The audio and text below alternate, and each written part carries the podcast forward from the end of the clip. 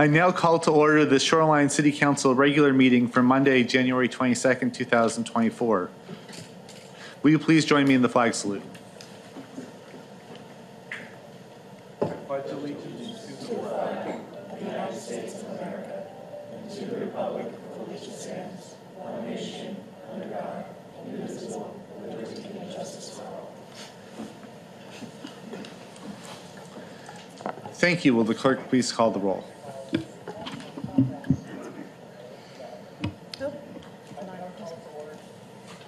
Mayor Roberts. Here.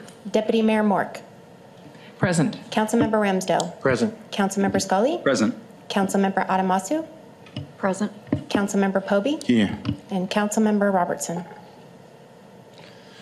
Uh, thank you. Is there a motion to excuse Councilmember Robertson? I move to excuse Councilmember Robertson for personal reasons. Second that. There's a motion and a second to excuse Councilmember Robertson. Is there any objection? Seeing no objection, I declare her excused for personal reasons. This brings us to approval of the agenda. The, um, if there are no objections or comments, the agenda is approved by unanimous consent. And next on the agenda is the report to the city manager. Mister Ellington. Good evening, Council. As you know, we're in the process of updating our surface water master plan, with continuing goals of cleaner streams and lakes, less flooding from rainstorms, and a city ready for climate change. We're planning our projects through twenty thirty, and we want to know what is important to our residents.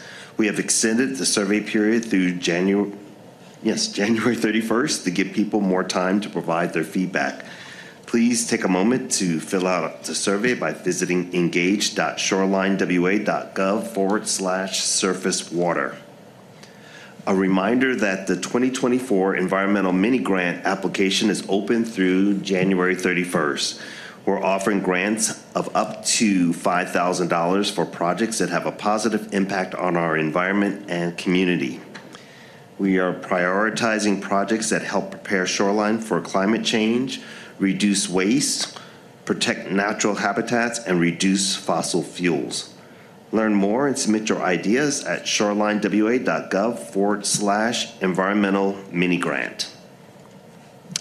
Registration is now open for our annual spring home improvement workshops. Join us at City Hall on March twenty-sixth, April twenty-third, and May twenty-first. Each workshop will be from six p m to eight p m Reserve an appointment with a technical reviewer to help with questions regarding your house, property, land uses, and streets, along with city requirements and permit information. To schedule an appointment, please visit shorelinewa.gov forward slash home improvement. We're also hosting a vendor fair on each date. No appointment is needed to attend the fair and meet with local designers, contractors, green building professionals, and more. And finally, our next public meeting on the calendar is the Parks Tree Board meeting on Thursday, January twenty-fifth. Visit the city's web calendar at shorelinewa.gov forward slash calendar for meeting agendas and information on how to participate in all of our public meetings. And that concludes the city manager's report. Thank you. Are there any council reports this evening? De- Deputy Mayor. Thank you, Mayor. I attended the Solid Waste Advisory Committee meeting, and one of the things we learned is, is that King County generated fifty thousand less tons of waste in twenty twenty-three than they did in twenty twenty-two, which I thought was a good thing. Uh, they're starting to talk about rates. Um, it's unclear that they'll be able to, that they won't have to increase the uh, rate percent even more than they did last year, but they're really trying on it. And they're also working on construction and demolition debris fees. Thank you. Thank you. Any further council reports? Councilmember Scully. Thank you. I attended the Lake Ballinger Forum, which has become an informal body, which is the right thing to do. It's a great chance to share information about the health of that watershed. And I also attended my last W R I A eight meeting, and I'm delighted to hand it over to Councilmember Adamasu. It's a fantastic way to learn a lot about uh, the state of salmon in the Northwest, most of it depressing. Thank you. When I was on W R I A eight, they talked about the progress that was being made. So um, I would like to, as the Councilmember Scully alluded to, I want to formally make the following appointments. Uh, for the Planning Commission Interview Subcommittee, it's uh, Deputy Mayor Mork and Councilmember Scully and Poby are going to serve on that committee this year. Uh, for WRIA eight, uh, Councilmember Adamasu is going to serve as the member from Shoreline, and Deputy Mayor Mork is going to serve as the alternate. Uh, for Lake Ballinger Forum, I guess if it's informal, we may not need formal appointments, but to, to the extent that it is a formal appointment, uh, Councilmember Scully will be the member and Deputy Mayor Mork will be the alternate. For Racer, uh, Councilmember Ramsdell is going to remain as uh, on, our member there, and Councilmember Robertson is volunteered to serve as the alternate. For the Seashore Transportation Forum, Councilmember Poby will remain as member, and Councilmember Ramsdell will serve as the alternate. And for the Sound Cities Association Public Issues Committee, uh, I'm going to serve, continue to serve the city, I will say, for the last two years. uh, since I've now served on that, will have now served on that committee since two thousand thirteen, I believe. So I am going to say this is the last time I'm going to ask to serve on this committee, uh, and Councilmember Scully will serve as the alternate.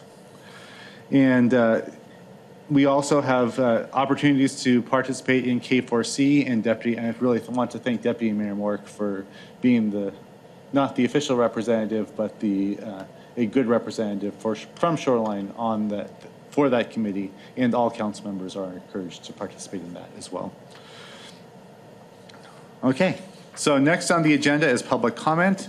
Uh, this is the portion of the meeting where members of the public may address the City Council on agenda items or any other topic for three minutes or less, depending on the number of people wishing to speak. And I believe that we did actually change that, so now it, the public comment needs to be for on city business, not any topic generally.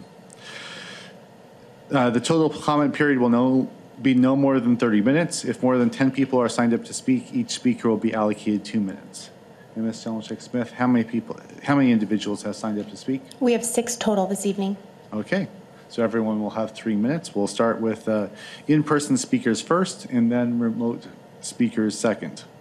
When it's your turn to speak, please state your name, your city of residence, and any organization that you represent. Okay, so this evening, the three in-person speakers are Teresa Richards, Angela Therault, and Amanda Pleasant Brown. If you would like to line up at the podium.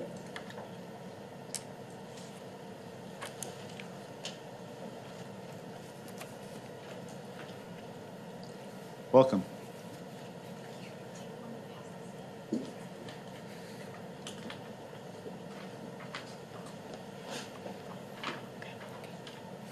Good evening, council members. I'm Teresa Richards from Anchorage, Alaska with Black Brant L L C. Sorry. Um, I'm commenting tonight about draft ordinance nine ninety-nine. On behalf of the tribal members I represent, I again ask you to listen to the stakeholders and your constituents. Please pause and press for full answers before continuing down a path that threatens to disrupt transit access for community members with disabilities and worsens the financial harm that the city has already caused our Native members, Alaska Native members. We do not want to bring additional lawsuits in order to get your attention, but the city has harmed us and it continues to harm us, and we are running out of options. I want to clarify for you responses to some of the important questions you asked at the last meeting two weeks ago. Councilmember Ramsdell, based on his experience as a social worker, voiced his concern about impacts on disabled adults. Councilmember, though staff have tried to wave away your concerns, you are not mistaken. This action is risking grave impacts on transit access for disabled adults. Metro has been very clear about this. Please heed what they are saying. Deputy Mayor Mork asked about the timing of the enforcement action. Deputy Mayor, though staff deflected your question, the record is very clear that the enforcement action was timed together with the moratorium to drive the Metro access use from its site. We received notice of the potential enforcement action in a letter from city staff on the same day the city enacted the mor- moratorium. There can be no dispute on the sequen- sequence of events that shows the city's actions are aimed at one goal. Staff also told you at the last meeting that they knew of no agreement related to the sale of the property. That response was carefully worded and did not tell the whole story. We have been clear with staff th- throughout the process that this tribal organization absolutely lost a needed property sale as a result of the city's actions on this site. I can personally vouch for the fact that we were deep in negotiation with Metro on a P S A and had agreement on the main points. The deal was real. We ask that you do one of two things tonight. First, I've submitted one short draft amendment called Amendment one, which would allow you to phase in the new regulations and clarify that your new fleet-based regulations are not intended to harm tribes or transit riders with disabilities. We request you include this amendment in the legislation, which would preclude the ongoing enforcement action, allow Metro the time it needs to move from the site, and allow us an income stream supporting the sale for future mixed-use development. Amendment one would be a minor clarification to your pr proposed development regulations, so it should not require environmental review, submission to the State Department of Commerce, or a separate hearing. We expect staff may advise you against the amendment or say more process is needed, but we believe you absolutely have the power to adopt it tonight. We do not think there is any reason the council can't clarify the intent and the scope of the ordinance through the amendment, but in case you do not feel comfortable with adopting it at this late hour, you could sim simply extend the current moratorium by thirty additional days and direct city staff to work with us to incorporate the amendment in the legislation. We implore you to stop the punitive targeting of this site and these services and direct thank staff to work in good faith with Metro, the thank, site's tribal organization. Thank you. Thank you. Miz Therault? We're gonna take a minute to get set up here. Whenever you're ready. Thank you.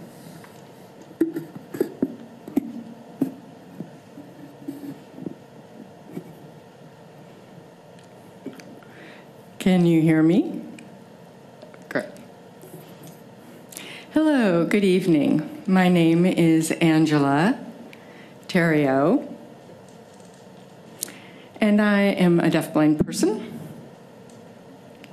I live in North Seattle.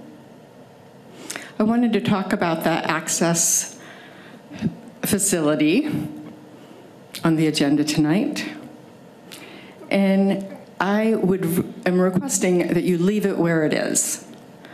Most, many of the people here are have privilege in regards to transportation. They can drive where they need to go. They could take the bus.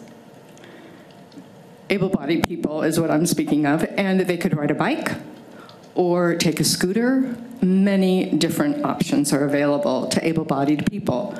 But for some disabled people, they, or people who have illness, they do not have the same privilege, and they depend on the access vans to get to where they need to go. They are a very valued resource. If the facility is moved, it will impact those people. Trying to get to their jobs on time, trying to get to appointments, possibly medical appointments on time. Possibly they go to church or other religious events. So imagine if you, you know what traffic looks like here in Seattle. It's terrible, very congested. If the van had to come, vans had to come through downtown Seattle up to North Seattle, to pick up people with disabilities to get to where they need to go, that is not acceptable. People that have disabilities already have challenges, so I'm asking you to keep the location of the vac access facility and not have disabled people, people suffer. So many people have privilege by not having the challenges that disabled people have. It's very frustrating, and I don't want to see that those people have to go through this challenge. And I thank you for your consideration. Thank you.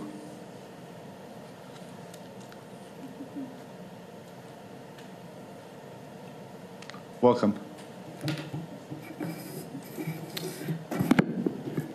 Thank you. Good evening, Shoreline City Council members, Mayor, Deputy Mayor. My name is Amanda Pleasant Brown, and I live in Seattle. I'm commenting on behalf of King County Metro on Item eight, Ordinance nine ninety-nine. King County Metro reiterates its commitment to providing paratransit service to North King County riders and beyond.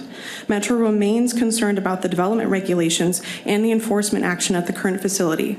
Our facility needs have not been resolved. This means our access program faces market uncertainty. You have heard from members of the access community. They rely on and deserve the same transportation access and freedom of movement that many of us enjoy. I ask that you imagine what happens to access riders if their rides to critical appointments are delayed or must be scheduled due to your actions here tonight. I also direct you to the letter submitted this afternoon. It outlines Metro's specific asks. Do not pass these regulations, at least not tonight. Direct your staff to come back to the table to find a mutually agreeable solution. Doing so can ensure we avoid a costly legal process. In addition, we support the amendment Black Brant has offered here tonight. It allows us to continue to work together to find another location for the current access facility while you move forward with your code amendment process.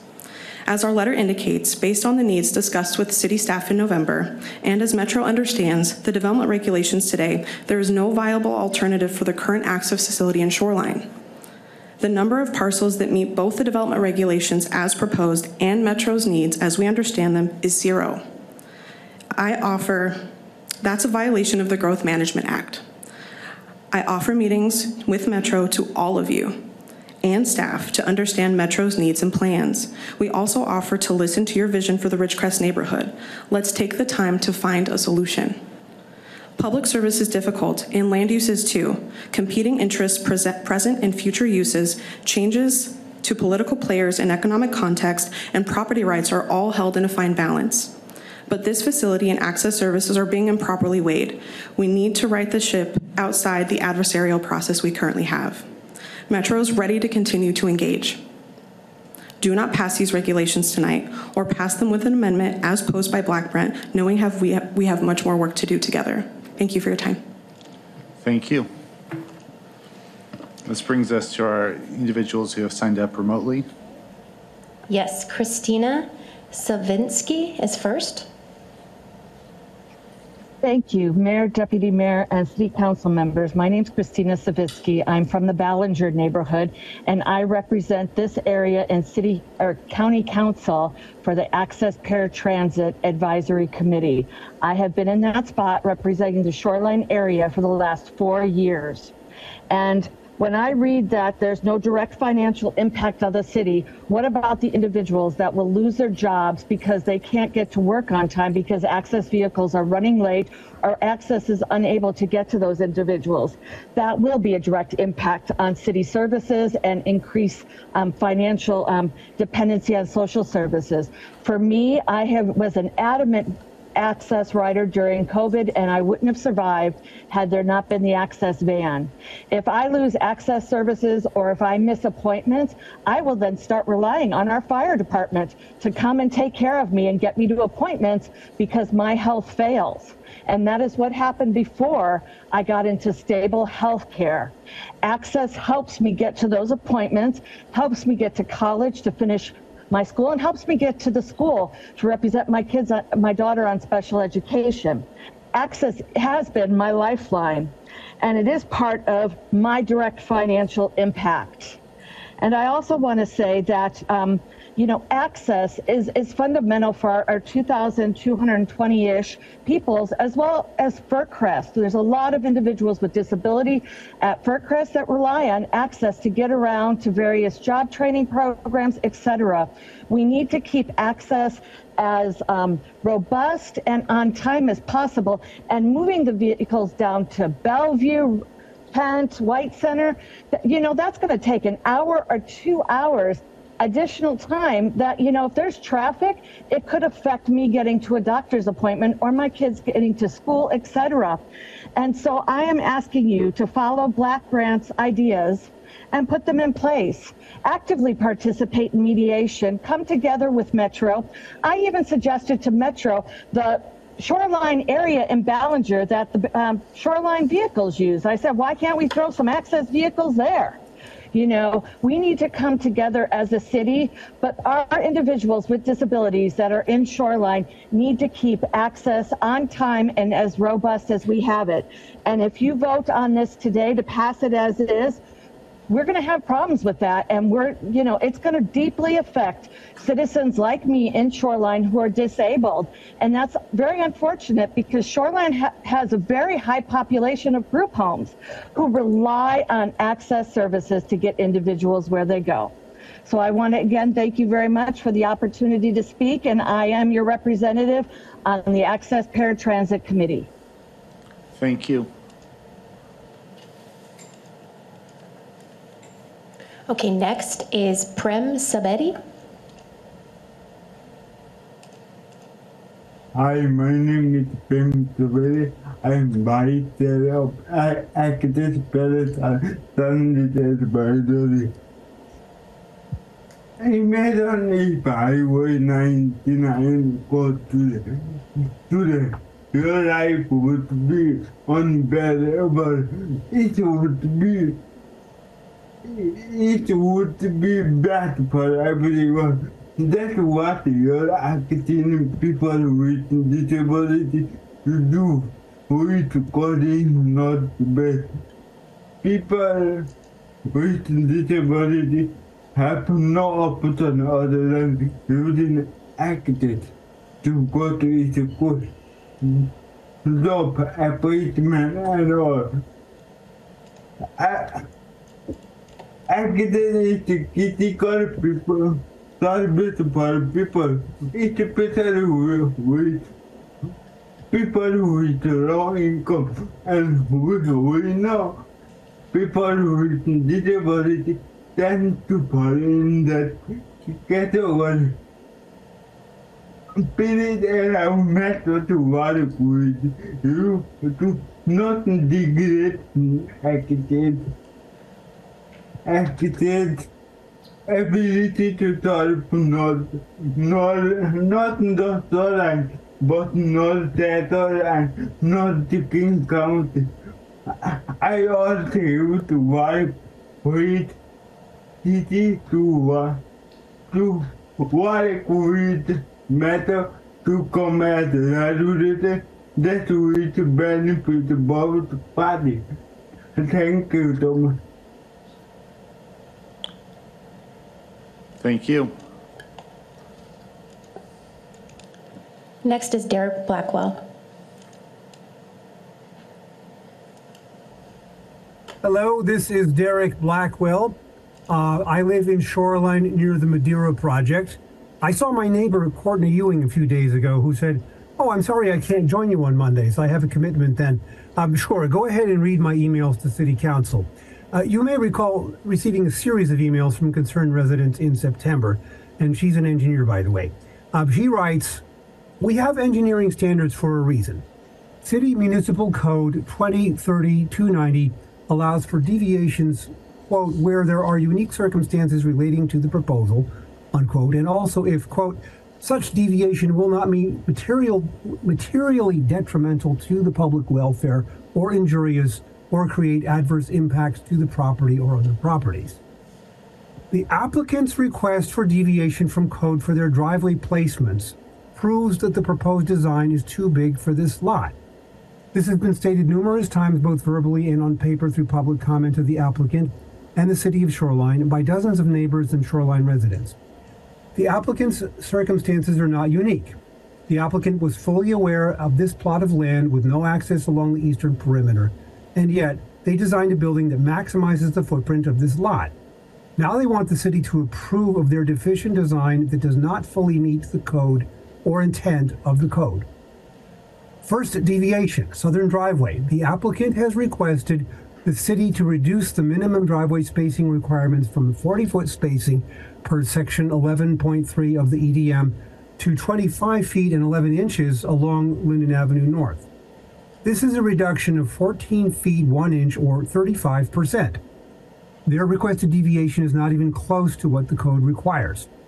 Second deviation, northern driveway. The applicant has requested the city re- to reduce the minimum driveway and intersection spacing requirements along arterial streets from seventy-five foot spacing per section eleven point three of the E D M to twenty-five feet and nine inches along Linden Avenue. This is a reduction of sixty-six percent.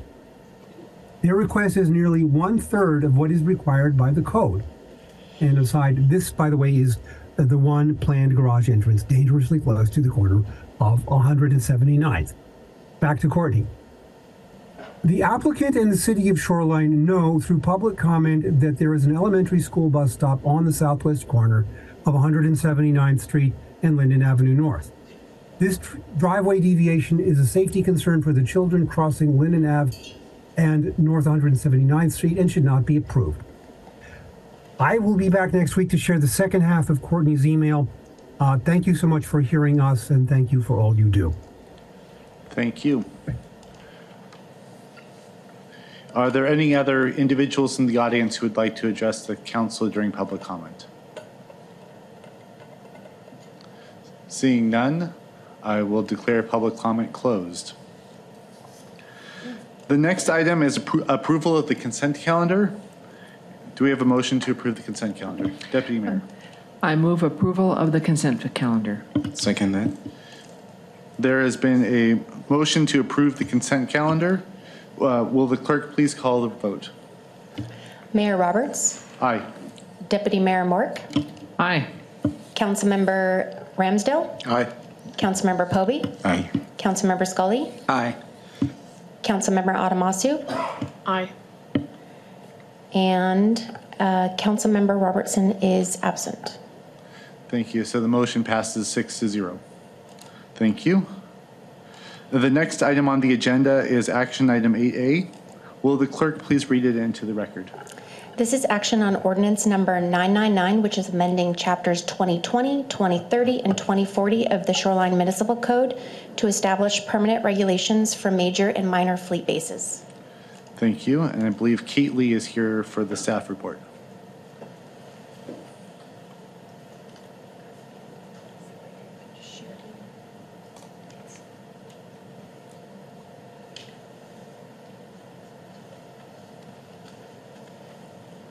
Welcome. Thank you. Good evening, Mayor and Council. I'm here to present this um, item, ordinance number nine ninety-nine, major and minor fleet bases.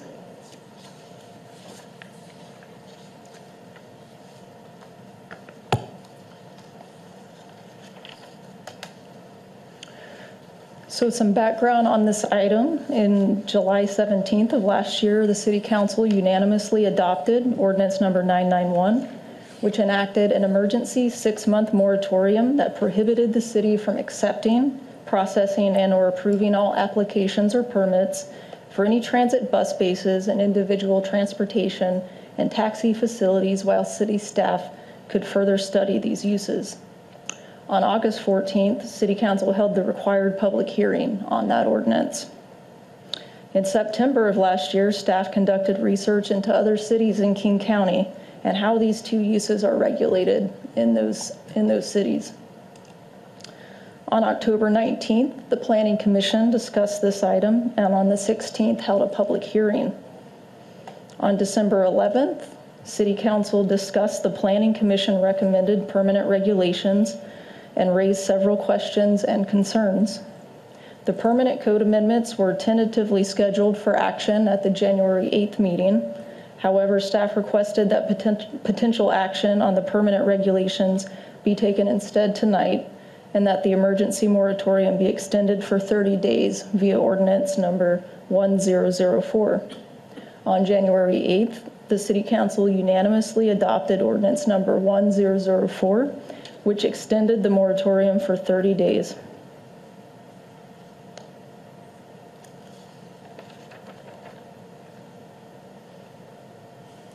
At the December eleventh council meeting, council members had questions regarding the proposed major and minor fleet-based development code amendments, and these are listed on the slide. Staff responded to these questions at the meeting, and there is more detail in tonight's staff report. There was no direction from council for any changes at that time.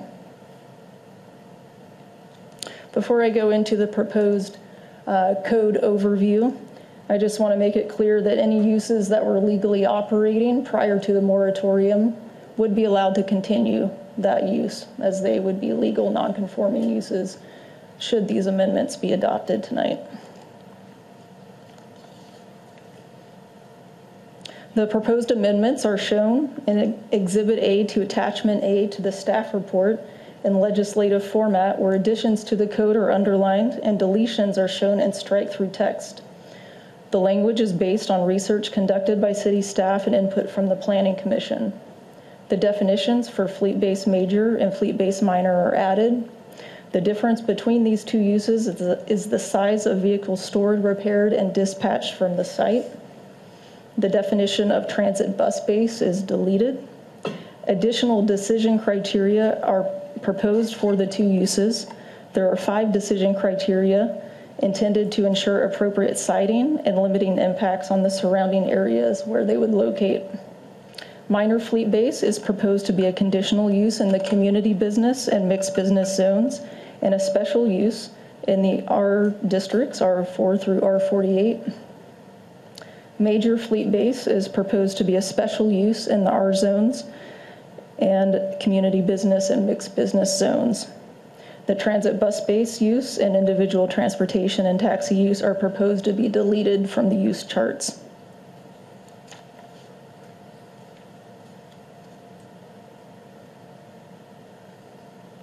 Here is a potential motion for council to consider in approving the ordinance tonight. And that's all I have for you. Thank you. Thank you. Uh, can you go back to that slide?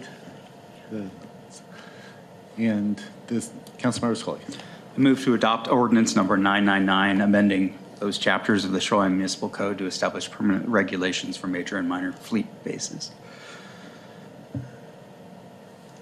Second that. Thank you. Councilmember Scully. Thank you. A lot of bridges got burnt tonight. I'm very disappointed in what Metro had to say and what Black Brant had to say. I don't appreciate being bullied. I don't appreciate being emotionally manipulated, and I don't appreciate dishonesty. So we have tolerated for over ten years the a facility that is not in compliance with our code in a neighborhood where it does not belong, and we have bent over backwards extending the period of time that facility was allowed to operate. We have bent over backwards trying to find an alternate location in Shoreline. Nothing about this ordinance bans transit access. Nothing in this ordinance has anything to do with the operation of the buses. That is Metro's problem, not ours. What this ordinance does is says we've had enough. We've tolerated this facility that does not belong there.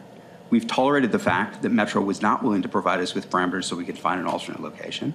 We've tolerated a lot of comments that are simply so off base for what this does that they are not effective. So I will be delightfully voting for this. I'm going to pass along to Councilmember Dambowski what's happened here. This is not how you affect legislative change. This is how you burn bridges and create enemies. Thank you. Further discussion? Councilmember I, I have a question for staff.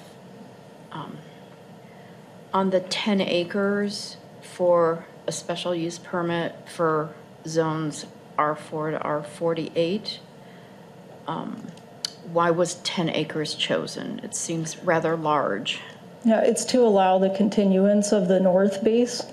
Um, that property assemblage is about twelve acres and has direct access to I five, so that, that language is crafted to allow that to continue to be a, a legal use there, and not a non-conforming use, but a, a legal use, because it would be allowed under the current code also, should they pursue to expand it through a special use permit. So it, the ten acres isn't a minimum. It's a, yeah, it's a, it's a minimum, at least ten acres. So the current so, site's over, over that. So for a, a minor fleet base of thirty, less than thirty feet, just ten acres seems no. a bit large. That's, that's not for a minor.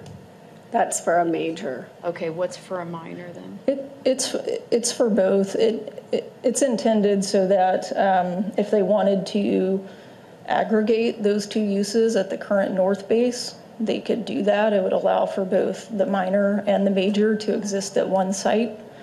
Um, they could do that through vertical expansion with some kind of parking structure. They could do that with horizontal expansion through land acquisition.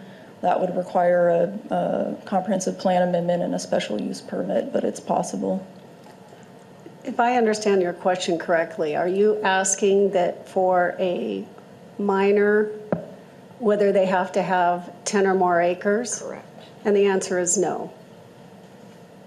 Because the way I read it, it, it seemed to imply ten acres minimum for both. It, I, I believe that's only if they're combined, but I will defer to Kate to explain. It's, it's for both. It's because these are our zones. These are residential zones. So um, while the impact of a minor fleet base with vehicles under thirty feet long wouldn't have much of an, or as much of an impact in like the mixed business or community business zone where you would expect higher intensity commercial land uses, it would be allowed there as a conditional use. But in the R zones, it would only be allowed as a special use because again, those are the residential zoning districts. So looking at compatibility with the surrounding um, land uses. I misunderstood. So you're talking about a special use permit as opposed to outright. Right. Um, okay. The, so, so outright, is there a minimum acreage? These two uses are not proposed to be allowed outright in any zoning district in um, the C B and M B zoning districts. If it's a minor fleet base, it's a conditional use permit. That's an administrative approval where there is public notice and public comment, but there's no public hearing or hearing, you know, public hearing before hearing examiner or city council. Um, and then it would be a uh, special use in these residential zoning districts. So ten acres minimum. Correct. Minor or major. major. So. Correct. Thank you. Councilmember Renzo. Thank you, Mayor. Um, I do appreciate uh, in the staff report that uh, you did um, mentioned that King County Metro currently owns um, several sites within uh, Shoreline that would be that would provide um, um, the ability for those access vans to be to be parked. I haven't really heard much of a, of a reason why from Metro uh, why why um, none of those three other uh, sites that were mentioned in the staff report would be um, unworkable. And I'm from could you do you have any kind of sense from your discussions with Metro on why those three sites are unworkable? I just like the the what I've the, what I've received from Metro and the letters I received from Metro don't explain why.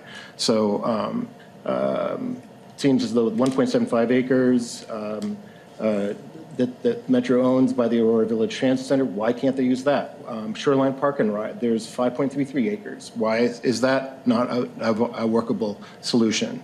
Um, uh, it sounds like the Metro North Base is not going, is not, there's not really, there's not a lot of capacity for, for more bus parking, but it seemed like the other two would be viable options. And I, I just haven't heard a, a, a, a reasonable um, or believable reason why that why that's un unworkable. And I do appreciate the staff, uh, you know, did point that out as um, uh, to other, um, uh, you know, properties that, that Metro currently owns that could be used to, to park those vans. So I think it's a little bit um, um, uh, uh, dishonest that, that uh, we are told that there is no uh, no other option in North, uh, North King County that, that, that would accommodate those the one hundred access vans that, that uh, Metro Access currently has. Thank you.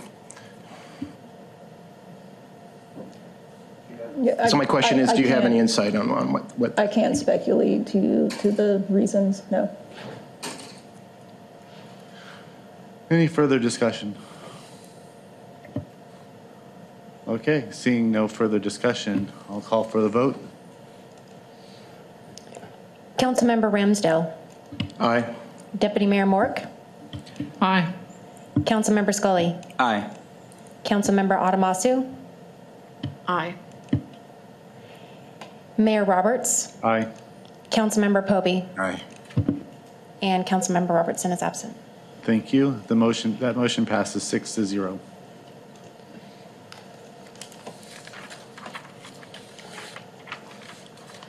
This brings us to study item nine, uh, nine A, discussion of an ordinance number one thousand five, fee schedule for transportation impact fees. And I believe we have a staff presentation. Uh, Jeff Raker and Natasha Walters are here to present the staff report. And we ha I believe there's a couple others online who are able to take questions. Yes. Welcome. Yeah, hi, good evening. Can uh, you hold off and tell them oh, yeah. you have a mic? Ready to go. Um, here we go. usually the loud voice. I don't have to. That makes it, it, the, loud voice, the loud voice works for us. It's the people yeah. who want to online, yes, listen to this online later, or even for the city clerk who may not capture everything that's said. Certainly. Um, so yeah, Jeff Riker. Uh, good evening, Mayor and Council, uh, and before you regarding our transportation impact fee program. Um, this is the third. Sorry, sorry this is the. Uh, we've had previ three previous discussions at Council in July, September, and October regarding this, uh, the T I F proposals related to our fees assessed for um, uh, transportation investment that keeps up with and supports uh, development in the city as part of the T I F program. Um, the Council discussed uh, in detail a number of issues that then were uh, addressed by city staff, and took action on Ordinance nine ninety-eight in November, November thirteenth. Uh, there's also a related action associated with the T I F fees. Ordinance nine ninety-five um, uh, addressed the um, inflation adjustment for the previous T I F rates. And tonight, you're before, we're before you to discuss um, Ordinance number one thousand five with action scheduled for February fifth. Uh, there's also associated staff training as the effective date for the proposed T I F rates would come into effect March fifteenth, so they've been undergoing some training in regards to the uh, T I F program and, and concurrency efforts related to it. Um, so what is adopted and decided by Council was Ordinance number nine ninety-eight, um, which adopted the twenty twenty-three rate study and maximum allowable rate for each land use based on an updated project list. It was also adopted along with the ordinance. Uh, additionally, there was a adoption of a reduction on T I F in the city's high activity areas at fifteen percent to recognize that those areas are uh, have less trip generation impacts um, as they're in areas that were more transit rich. Uh, and to address uh, concentration of growth and, and sort of it serve as an incentive for that um, alignment between transportation and land use. Um, we also maintained the existing exemption for low-income housing, so that was at thirty percent of uh, the expenses for households earning sixty percent of the median family income for the county. Um, did, uh, conducted some revisions to the business exemptions to align with cap uh, Climate Action Plan. Um, and those are sunsetting, set a sunset on that for twenty twenty-five. And then there was an additional exemption uh, listed in Ordinance nine ninety-eight uh, for early learning facilities, as well as administrative and housekeeping amendments. Um, so th there was a set of nineteen projects that are T I F eligible projects that have been adopted um, at a total value of around three hundred ninety-three million dollars. These are projects that help fulfill concurrency standards in the city, as well as um, uh, fulfilling the transportation vision in our transportation element. Uh, proposed ordinance number one thousand five amends the fee schedule of the transportation impact fees. Um, so it's an adoption of the twenty twenty-four T I F fee schedule that would be uh, come effective uh, March fifteenth. It repeals the uh, T I F fee schedule that was adjusted solely for inflation adjustment um, in ordinance nine, number nine ninety-five. And the rate schedule is available as attachment B, exhibit A in your packet. Um, staff want to emphasize the importance of uh, T I F, our T I F program in, as a primary source of revenue funding for our transportation projects and supporting expected growth. Uh, there, there is also an indication that these the new rates assessed and collection results in, um, sorry, as part of this proposed ordinance results in collection of similar T I F for similar sized projects. It's largely bringing us up to date on how we assess that trip generation and assign cost to it. Um, so staff recommends adoption of the maximum allowable rate listed in the twenty twenty-three rate study. Uh, there are a set of key projects that T I F funding is connected to uh, that we're committed to. It's one hundred seventy-fifth Corridor and the one forty-eighth non-motorized bridge projects. Uh, the, we are assuming in our commitments that the T I F funds will resource those time-critical projects uh, as well as um, uh, uh, projects on the T I F project list, and any reductions uh, due, uh, any additional reductions will jeopardize the city's ability to implement these and other projects. related to discussions that have been had on senior housing and a possible rate reduction. Um, there was a listing of the single family senior housing rate at three thousand two hundred eighty-two dollars. There's uh, now added to the rate schedule a number of um, additional codes for different types of senior housing with lower rates. Um, and this is an appropriate uh, rate level for these types of facilities. Uh, I'll also note that senior housing remains the lowest among all of our residential housing types. Um, and we're aligning with uh, practice, uh, the International Transportation Engineer practice. Um, so no action is required tonight. It's a discussion item only. Um, and uh, we expect to, uh, for council to consider passage of ordinance number one zero zero five on February fifth. And uh, I guess my final point is just to indicate that, you know, staff is recommending that we stick with the maximum allowable rates on these land uses. Thank you. Thank you. And this is a discussion item, so anyone would, anyone wants to start with this discussion? Uh, Councilmember Adamasu. Okay. Hi. Thank you for your explanation.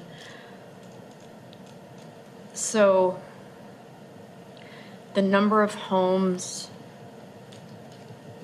to be built, new single-family homes, is probably very low in the city of Shoreline for the future.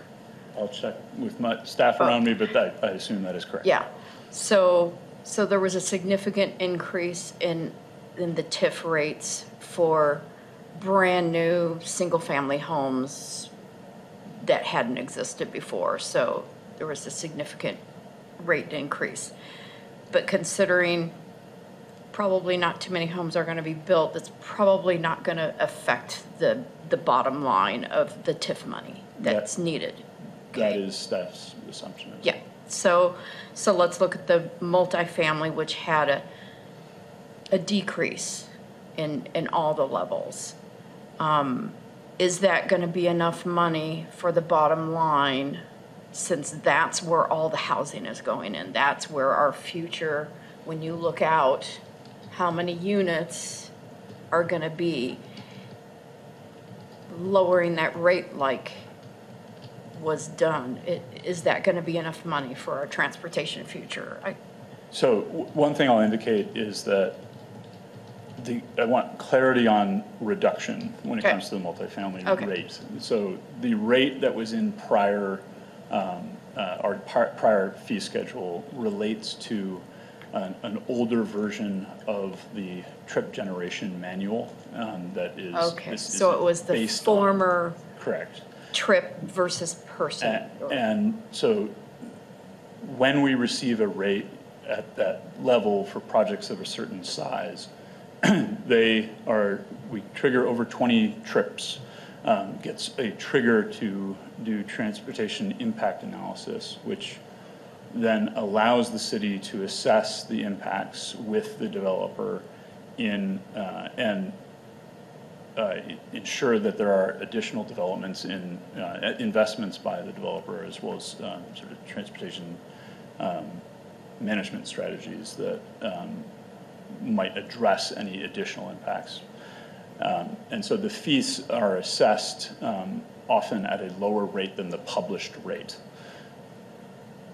Okay, so you're you're confident in your calculations. To, to the first okay. question, yeah. To the first question, okay. uh, we're we're confident that yes. we will have funds to yes. fund okay. the transportation projects. Okay. Yes. Okay. Okay. Okay. So it, there was an exemption for certain certain items, l low income housing, one other things. Um, What I've heard a lot from is seniors who want to stay in their home and age in place, things like that. Um, new families, either buying in Shoreline. So um, sometimes there's naturally occurring um, low-income housing that's not, quote, wouldn't fall under that exemption. So... Um, then if someone wanted to build an A D U, a detached A D U, to help keep them on their property instead of having to move out of the area. Um, there's four different multifamily housing uh, breakdowns. It'd be under two twenty then? Yes. And, and not the others in, yes. in your tables? So, so, okay, why did you pick two twenty of the four levels? So low-rise um, multifamily housing is equivalent to the middle housing um, that is in state law, and they are requiring that we set our rate for that type of housing at half the single family rate or below. And so it has been set at that half of the single family rate. Is there a reason why you didn't choose or below? All of those rates relate to the trip generation estimates. So uh, they're assessed according to that. That's the one exception where there was an adjustment based on the state law. Yeah, I, I'd want to look at, could it be a little bit lower? Like, does it have to be half? Considering a, a lot of A D Us are going to be under a thousand square foot versus a unit that might be larger. I, I don't know. Just setting it at a maximum. I just would like to hear what people think about that. Thank you. Uh, Councilmember Pubby. Thank you, Mayor. Uh, so at the last presentation, I had expressed concern. nineteen projects, fantastic, but we still need these funds, about three hundred plus million to be able to fund those. And now what we're doing is giving away, is the word I used the other time. And I'm confused because in business, we look at the trend. Now we're looking at the market, we're looking at the housing trend. Are people still gonna build a lot, or must we give so much to attract people still? And what I'm seeing is, well, it's like uh, demand and supply in economics. We have to give this much away to attract this many people or developers or whatever to be able to match up in completion of these projects. So it, I'm still trying to settle within my mind, why are we giving so much away? Why can't we just pilot with a little than to give such huge um, incentives away without even knowing what the future holds or not factoring in the current trend?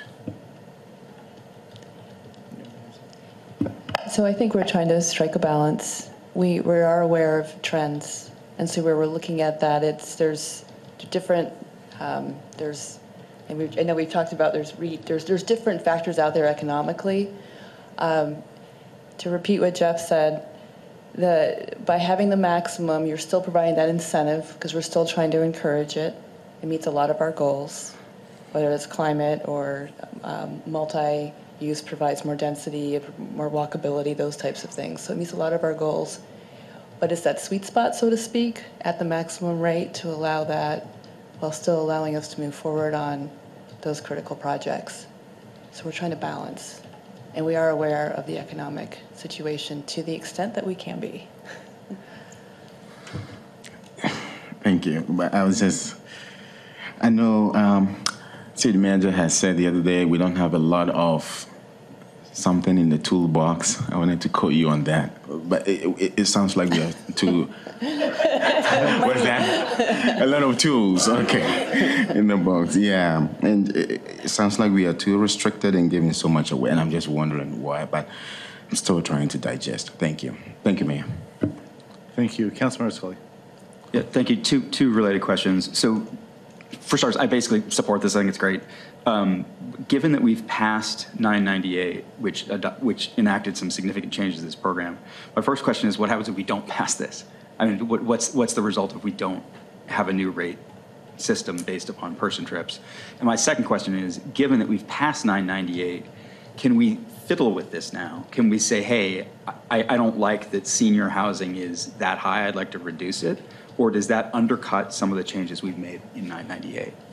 Uh, for the first question, if you do not pass this on February fifth, I believe what would happen would be a retention of the current inflation-adjusted rates.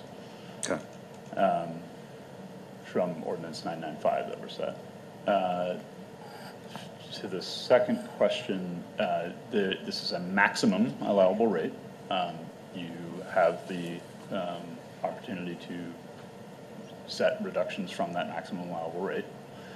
Uh, staff is not recommending that in order to ensure that we're committed to these transportation projects. All right, so I, I appreciate that, but we, we, we would have less funding available, but we wouldn't undermine any of the other parts of it. Does not trigger a reassessment of the okay. rate study, for instance. Thank no. you. I, I would appreciate it if staff could come up with some recommendations for reducing the rate on the senior housing. Um, that, that to me seems to be an area where we need to be subsidizing it in any way we can, including through programs like this. Thank you. Any, Councilmember Ransell. Thank you, Mayor. Um, I'd just like to reiterate uh, Councilmember uh, Scully's comments on reducing uh, the T I F rates for senior housing. Um, I do, you know, looking at the four um, definitions of senior housing, I do appreciate that you kind of go back. kind of teased out different types of uh, senior housing, and um, but I, um, for example, like what would in a, if somebody wanted to turn a single family home into an adult family home, like would that be would that be susceptible to a T I F rate?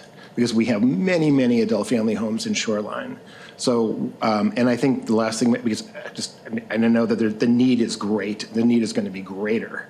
So um, how you know uh, what, where does that fall in in these four categories? I'm still I don't know if it's senior housing, single family, or congregate care facility. I'm not really sure where where that would fall under.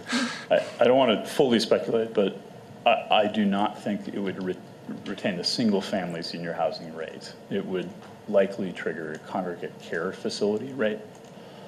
Okay. Yeah, I, I don't know, I'm not remembering if you clarified this. The single family, I see Kendra, the single family, single, single, senior housing, single family lit rate is identified there. Maybe Kendra can explain, as part of what she's going to respond to, what that is now, because it is different than what it was before, as well as explain what we currently have most typically and what we do not expect to see in the city. Yeah, so your question about converting a single family home into um, an assisted living care facility, we would uh, be applying, yeah, more of the I T E two fifty-three rate, which would be um, dependent on how it's being measured. It's typically based on the number of beds, and so it kind of depends on the size of the facility and how many how many people are expected to be housed there in terms of that that rate. So it would be, or not in terms of the rate, but in terms of the outcome between the comparison between single family and the, the new use. So I, it would be difficult to speculate, I guess, in, on that basis. Um, it doesn't tend to represent, um, it, historically, and it, it shouldn't change much, if if at all, I wouldn't think. Uh, it shouldn't change the outcome, you know, to overburden those types of projects. Um, when we're talking about I T E two fifty-one, a lot of, and to set the context too, a lot of what we are doing here is simply catching up with current industry standards. And so since the time we adopted T I F back in, you know, we, the study was set back in maybe twenty fourteen or thirteen, um, the I T E has expanded uses, um, provided more nuanced uses. And so what was available at the time that it was set was fairly flat. You know, there was not a lot of nuance there in, in terms of the senior housing Uh, facility types. Now we have an expansion of that.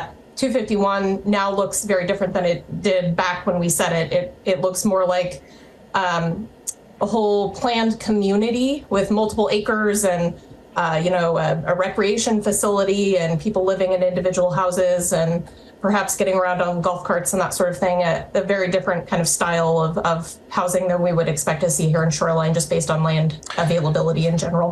So Um, yeah, while I can't provide you with a, a perfect speculative um, uh, example, I, I would say that it's uh, not going to be significantly different than it is today. Yeah, um, um, ap apologies on, I think I, I meant to say like adult family homes, and there is like a, a limit on adult family homes of, of six um, uh, inhabitants in that home. So uh, there are a lot of adult family homes in Shoreline, and uh, the need will be greater, and I assume that there'll be more adult family homes in the future, and and, and the limit is six um, for adult family homes, and they're typically ranch hut style homes that, that are then converted into um, a twenty-four hour, uh, seven days a week uh, care facilities with usually one or two staff um, on board. So um, I, that's that, that's kind of where I'm getting at in terms of it. And I, I think that, you know, se seniors in Shoreline are are at a greater proportion than other other um, cities um, in King County, and it's one of the fastest growing populations demographically in King County. And I think that um, you know I I would like to, us to be uh, cognizant of that, and, and not to create increased T I F rates for um, that type of a, um, a facility. Just to clarify, are we, Kendra, if you could assist with this, are we increasing the T I F rate for what we're referring to? So I, I'm I'm actively trying to pull up stuff in real time to address this question, but I might need to follow up later because my My um, trip generation application is not okay. participating and right I now. And I know we also have Kendra Brayland, the other Kendra. Yes, hello, council hello. members. Um, good questions. Um, I can speak specifically to the adult family home. Um, I don't think there's a specific rate in the I T E that speaks to that, but we could look at that. Um, just from personal experience, having a relative that lived, has lived in an adult family home, um, I think there could be a good justification. It's not really substantially different from the single family home that it tends to be cited in. So it's, in my mind, unlikely that conversion of a single family resident to an adult family home would result in an impact fee payment. Um, but that's just kind of speculation at this point. So we can verify if it re if it results in the payment, and we can confirm if it's a reduction over existing. Also, while I have you both there, in terms of if we maintain the ordinance nine ninety-eight and do not adopt the current one, we take the existing rate, the, the twenty twenty-three rate, and adjust it for inflation, but we are updating the I T E codes, correct, in the formula. Okay. That is correct. Just wanted to double check. All right. Um, I was able to kind of do a quick check, and yeah, I think the assisted living with the six bed uh, kind of maximum would still be less than a single family rate, based on what I'm seeing. Um, the assisted living facilities are different than adult family homes. Um, so I think. I'm sorry. Yes, yeah. I, I meant yeah. to say adult family home. Okay. My All right, thank you. Yes. Does that answer your, your request? Is there a request? There? Yeah, I guess a request would be, you know, what will there be a, a T I F rate for uh, a single family home uh, converted into an adult family home? Will there be a T I F rate for a single family home converted to adult? So, what, yeah, what I'm trying to clarify is that the rate for a single family home would exceed that for six bedroom or for six beds as part of an adult family home, and so they would pay no T I F in that conversion. Thank you. Okay, thank you, thank you. Deputy Mayor Mark. Thank you. Uh, this is, this whole program, I so appreciate the focus on the environment and trying to get people walking and doing other healthy activities and having growth pay for growth. And I really support this program, and I thank you for bringing it. Thank you. Uh, before we go to another round, uh, I have a couple things. Uh, so just to clarify, um, if there's no development in Shoreline over the next period of time, we will, the city of Shoreline will receive zero dollars in T I F payments. Correct. If there is zero development In the city of Shoreline, this is your answer. I'm sorry, I'll be quiet. Go ahead. Yes. No, I mean, that's be, correct. That would be correct. But, yes. The, the only time we actually see any kind of T I F payments to go to these nineteen projects is if there is development in the city of Shoreline. New development and new added, development. Added right, which we already development have on the, the same property. We're seeing yeah. happening, right? Right. Yep. But I mean, if if nothing else comes into the queue, then we're not seeing. We would not see additional dollars. I see a nod if, in the back, nothing, so. Yeah. Yes, I mean, beyond what we currently have in the queue. Yes. Correct. So in order to, I mean, so if we want to, I mean, my sense, if we, since we're relying on these dollars to pay for some of these projects that are necessary for growth and also meet some of the safety needs within the city, we would have to want, and we would want to, and it also meets our comprehensive plan and mm-hmm. our vision for the city, mm-hmm. we would want to see d- development to come to the city. Yes. My second question is just for clarification, and I think we talked about this last time. Um, if these um, rates are adopted every year as part of the budget process, and re-adopted every year as part of the budget process. They are, they are only adjusted for Ad- inflation. Adjusted for inflation. Yeah. But we have the opportunity at that point every year to look at them and to make re- changes. And um, we could. I mean, it's not, I, we haven't ever, but we could adjust them every year. Yeah, it, it, it triggers a significant amount of work if you're to assess a new rate study. Um, and, and to establish that each year would be pretty significant. Right. I'm not saying adjusting the rate study, but, but I mean, you could you can you could reduce, you could move it around the rate. Yes, yes. you could. Yes.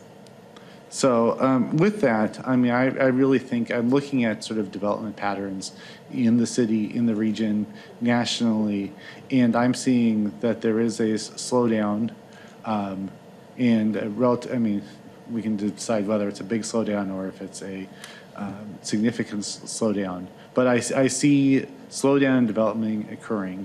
I hear from our development community and from watching discussions at the state legislature that impact fees are one of the big drivers in terms, or at least a big driver in terms of where individuals will decide to look at projects. Um, And I look at the fact that our neighbor to the south does not have any impact fees and does not have transportation impact fees. In fact, their council, re- I mean, had an ordinance before it at the end of last year and decided not to adopt an impact fee, fee ordinance. So compared to if someone was looking at trying to develop just north of one forty-fifth or just south of one forty-fifth, all things being equal, I mean, they have no impact fee. We have an impact fee. And so I do support what the staff has recommended as an alternative to funding at the maximum allowable rate and funding at the eighty percent rate. I think that um, along with all the other um, adjustments that are being made, uh, I think sends a signal to the business community and to the development community that we do want us to continue you to continue to look at Shoreline as a favorable place and as a welcome place to to develop. And I think all by reducing the overall rate, we do. I believe we do have the. We would be reducing rates for senior housing and and everything else from from A D Us to even single family homes uh, by having setting the rate at eighty percent rather than the maximum allowable rate.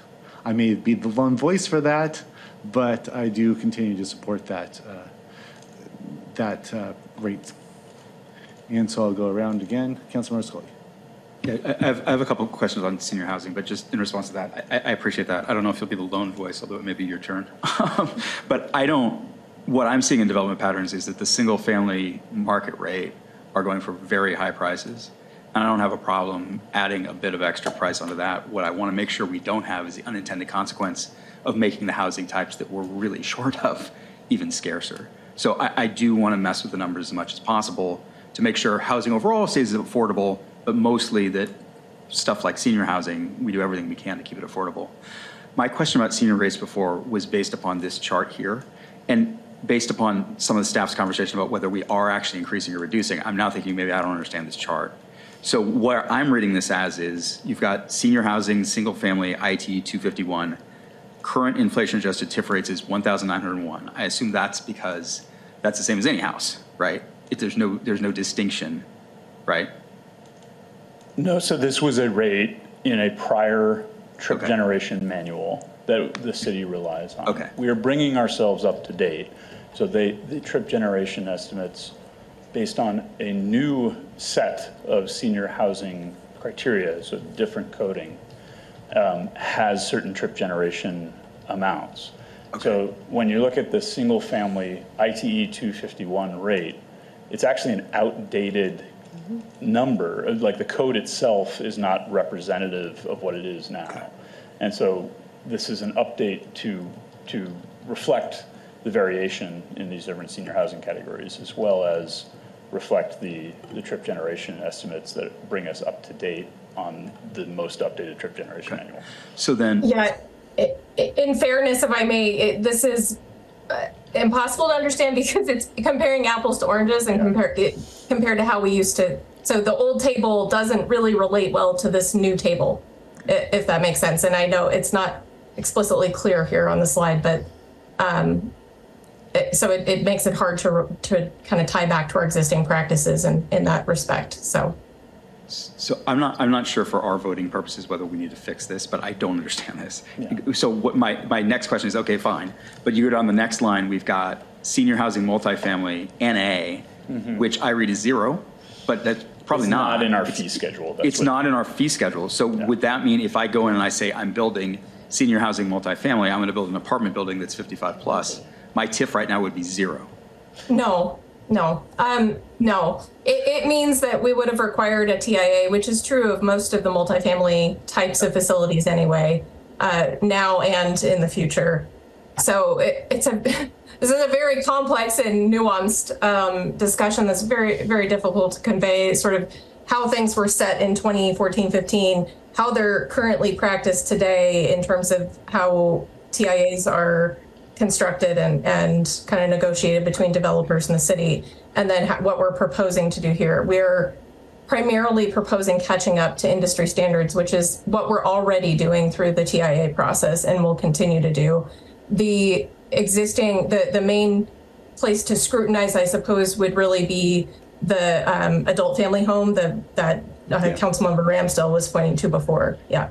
Okay, so which you can't do just, with this table. Just to clar- and just to build off what Kendra Dudinsky is saying, because I understand, I think what you're saying is we've changed codes, but twenty fourteen is different than what we have now. But if you looked at the green and the orange, that's what we have now, which, as we said before, is significantly less than the other rates. So there, it so.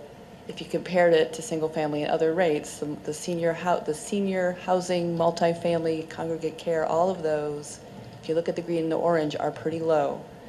Um, we, but they didn't exist in twenty fourteen. We're, so we're trying to show you what they would be now.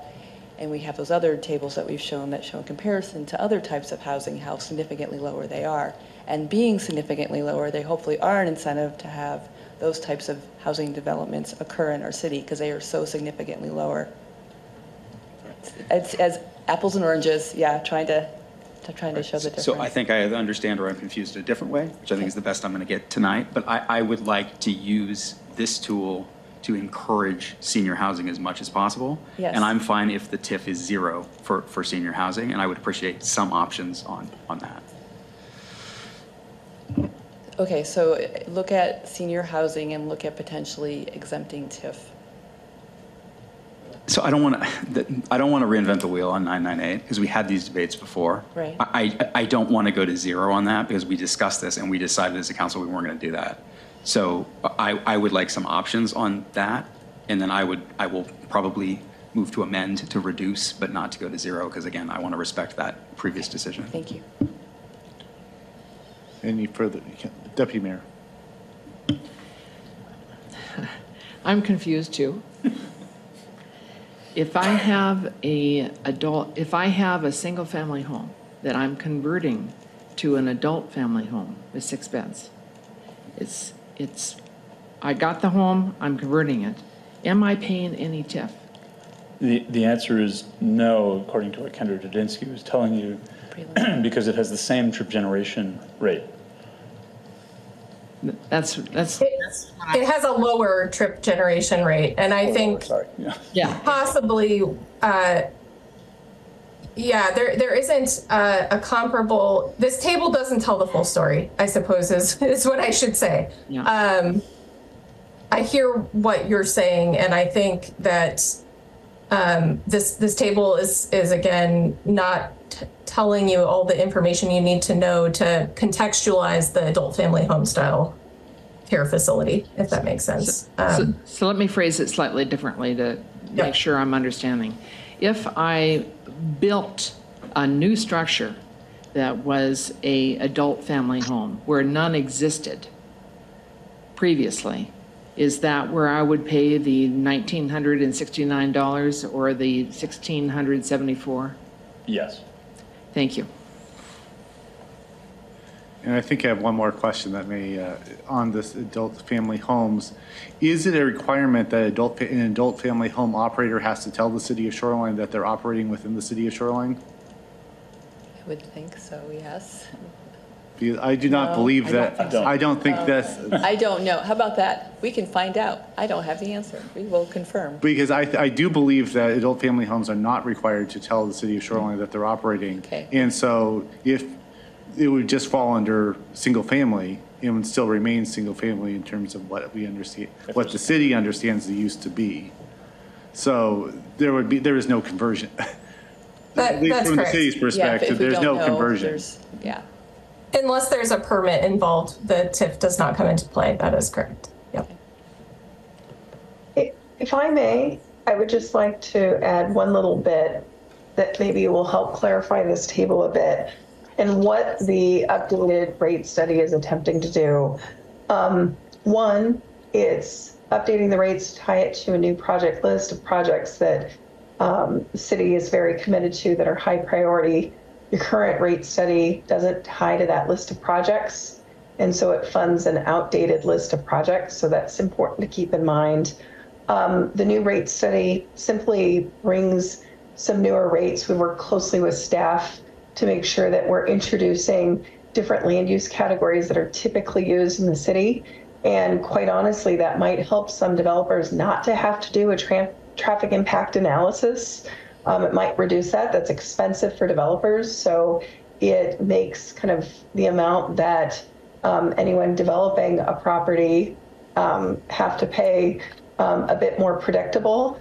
Um, and then, you know, just in terms of providing these categories or providing more choice, um, just, you know, to make that more apparent what they pay, and also to base those rates really on Um, a more modern, updated understanding of what their impacts are on the system. So why do we have more categories than we did before? We have better data, so we have a better understanding of how certain uses impact the system. We just know more simply than we did ten years ago. So um, any of these uses, these developments that we're talking about, even if it says N A in this table, um, they would be paying an impact fee today. Um, they would just have to work really closely with the city's team to figure out that amount. And so this updated rate study hopefully makes it such that um, there's less collab less coordination, less study needed, um, and it's more apparent to those developers what they're gonna need to pay. Any further discussion? Yeah, Councilmember Almaster. Could you put up the, the chart with the two twenty uh, in it? Oh, sorry, with two twenty. Okay, so the, the state law says no more than half for for an A D U. So so you said that would be under two twenty-two. two twenty. Or, or wait a minute. Okay. Okay. Okay, two twenty. So why, since it might be smaller square footage, would you not want to put it in two twenty-one or two twenty-two? The the trip generation for low-rise multifamily is assessed as a higher amount of trip generation because the, the density is actually a benefit to uh, alternative transportation, transit usage, and other things like that. So that has an impact on, on the rate here. Um, I'm just trying to bring seniors in here because knocking on doors, a lot of seniors want to stay on their property, mm-hmm. age in place. They do not want to go into assisted living somewhere.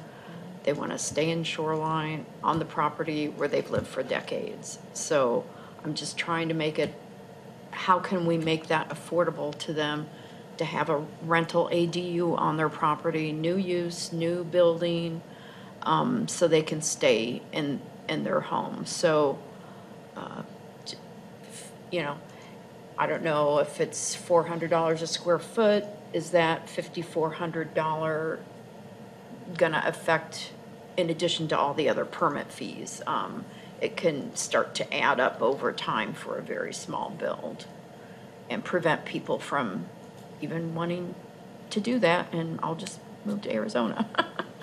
So, I don't know, is there there anything in the calculations for for A D Us? It could be a, another column, or... Mayor, what I would recommend is that in addition to looking at the adult or the senior housing rate, that we analyze this as well, uh, and then come back to you with that information. Thank you. Um, I don't think they're prepared to answer that at this okay. and you, point tonight. Great job. This has been a big learning curve here, so thank you. Councilmember Scully. Th thank you, Councilmember. That is a great point, and one that I hadn't thought of. So I'm wondering if a senior-based exemption might be the way to do it. So that rate applies unless you qualify for this program, just like city light rates apply unless you qualify for the senior program. So I'm not, that, that's just a thought. So however you want to implement that, but, but I think that point is well taken, that if we're trying to preserve senior housing, it shouldn't only be institutional housing. Any, any further discussion? Okay, this is scheduled for action on February fifth, and this is will not be coming back as a consent item. Uh, I would recommend, I look to the city manager, when would you like amendments in for this? I didn't say it. I did hear tomorrow out in the audience. Um, with that? Yeah, that, yeah, soon.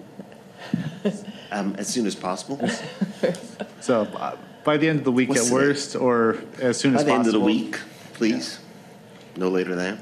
I did hear some discussion here today about some sort of amendment around senior housing, um, a discussion around A D Us or senior exemption, and a at least an alternative for what what it would look like at eighty percent versus the maximum allowable rate.